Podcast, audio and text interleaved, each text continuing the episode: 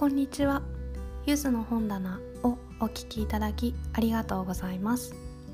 この番組は読書が大好きなイギリス在住の私ゆずが読んだ本やおすすめの本をご紹介したり、本や読書に関する雑多な話をする番組です。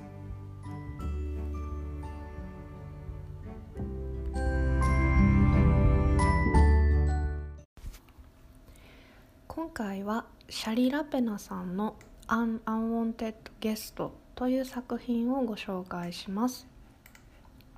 レビュー失礼いたしました。レビューですので、いつも通り以下いつつの点からお話しします。ひとつめ、著者・作品の説明。ふたつめ、あらすじ。みっつめ、感想。よっつめ、一言キャッチフレーズ。いつつめ、ご段階評価でおすすめとの紹介です。それではまずはじめに作品概要で著者についてですが、著者シャリ・ラペナさんはカナダ出身の国際的ベストセラー作家で、にせんじゅうろくねんに出版された The Couple Next Door が最も有名な作品です。家庭内スリラー作品を得意としています。小説家に転校する前は弁護士と英語教師をしていました。現在トロント在住の方です。私は以前シャリ・ラペナさんが出演されているポッドキャスト番組のインタビューを聞いたことがあるんですけれども、あの作者あのシャリ・ラペナさんが、えー、好きな作家というか、えー、今度一緒にご飯に行くなら誰を誘いたいかという質問に対して、亡くなった方でもいいのって聞いていて、でその答えがアガサ・クリスティって言っていて、ああなるほどなと思いました。やっぱりお好きなんだなと思って、はい、私もアガサ・クリスティは大好きなので、それを聞いた時はとても嬉しくなりました。え次に作品概要ですが、出版年はにせんじゅうはちねん、え出版元はトランスワールド・パブリッシャーズ・リミテッド、ジャンルはミステリー、心理スリラー、ページ数はペーパーバックでさんびゃくろくじゅうはちページ。英語の難易度や特徴ですが、会話が多めで、難易度や非常に難解な単語や表現というものはあまり見られませんでした。会話でどんどん物語をつないでいくタイプの作品かなと思います。テーマやキーワードですが、人里離れたホテル、暗闇、連続殺人事件です。で最後におすすめする人ですが、ミステリーや心理スリラー作品がお好きな方はもちろんですし、この作品はいろいろな人の視点で語られるんですけれども、そういったものでこう立体的に小説を味わいたい方にはおすすめかなと思います。続いてにてんめ、あらすじです。私たちは出会う見知らぬ人を選ぶことはできない。人里離れた美しいミッチェルズインに到着したゲストたちは、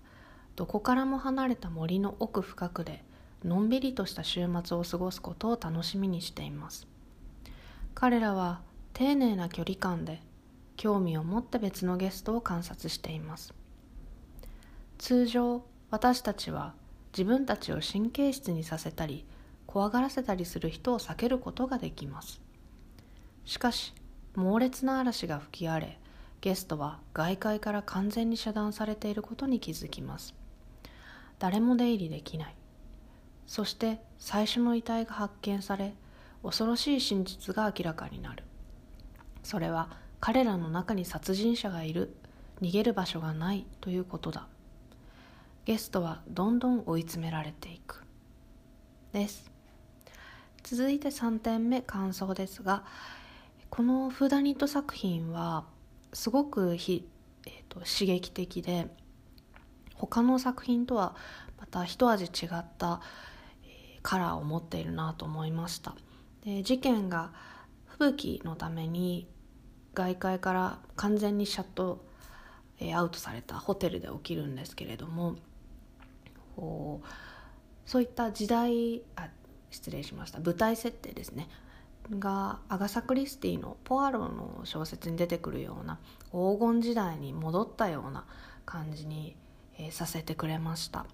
で読者としては冒頭本当にいちページ目から物語に引きつけられ入り込むことができて、何か不吉なことがこれからこの人たちに起きていくんだろうなっていうのを感じました。でホテルに到着したゲストは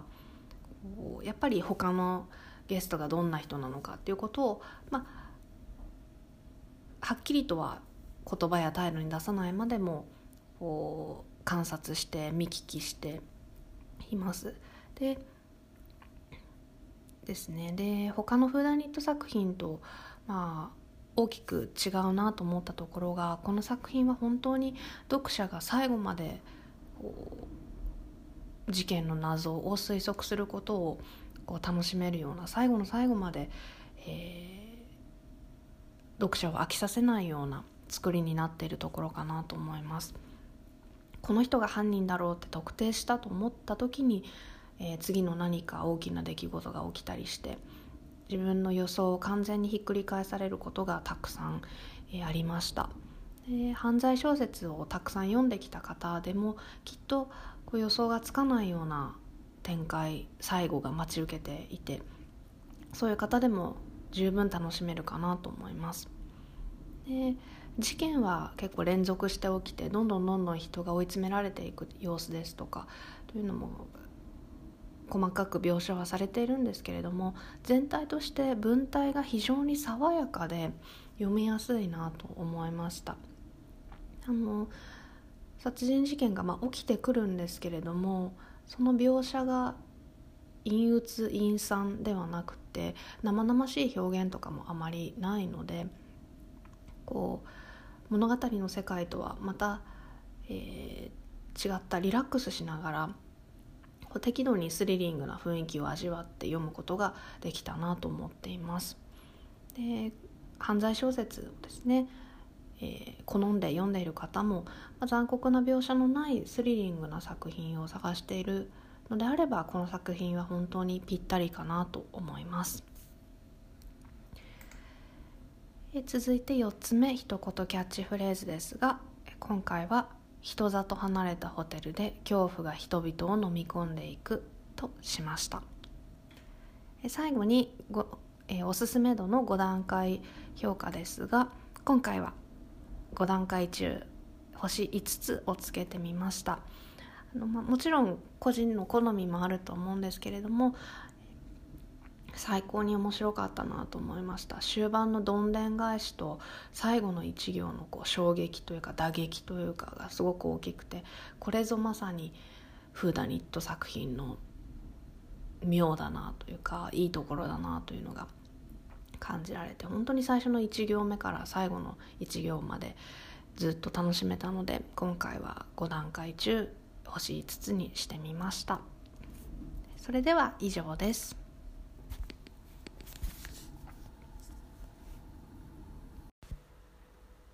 今回もお聞きいただきありがとうございました。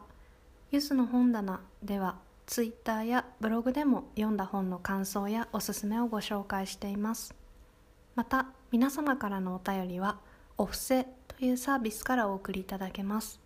励ましや質問、トークテーマのご提案などお待ちしております。いただいたメッセージは番組内でご紹介させていただきます。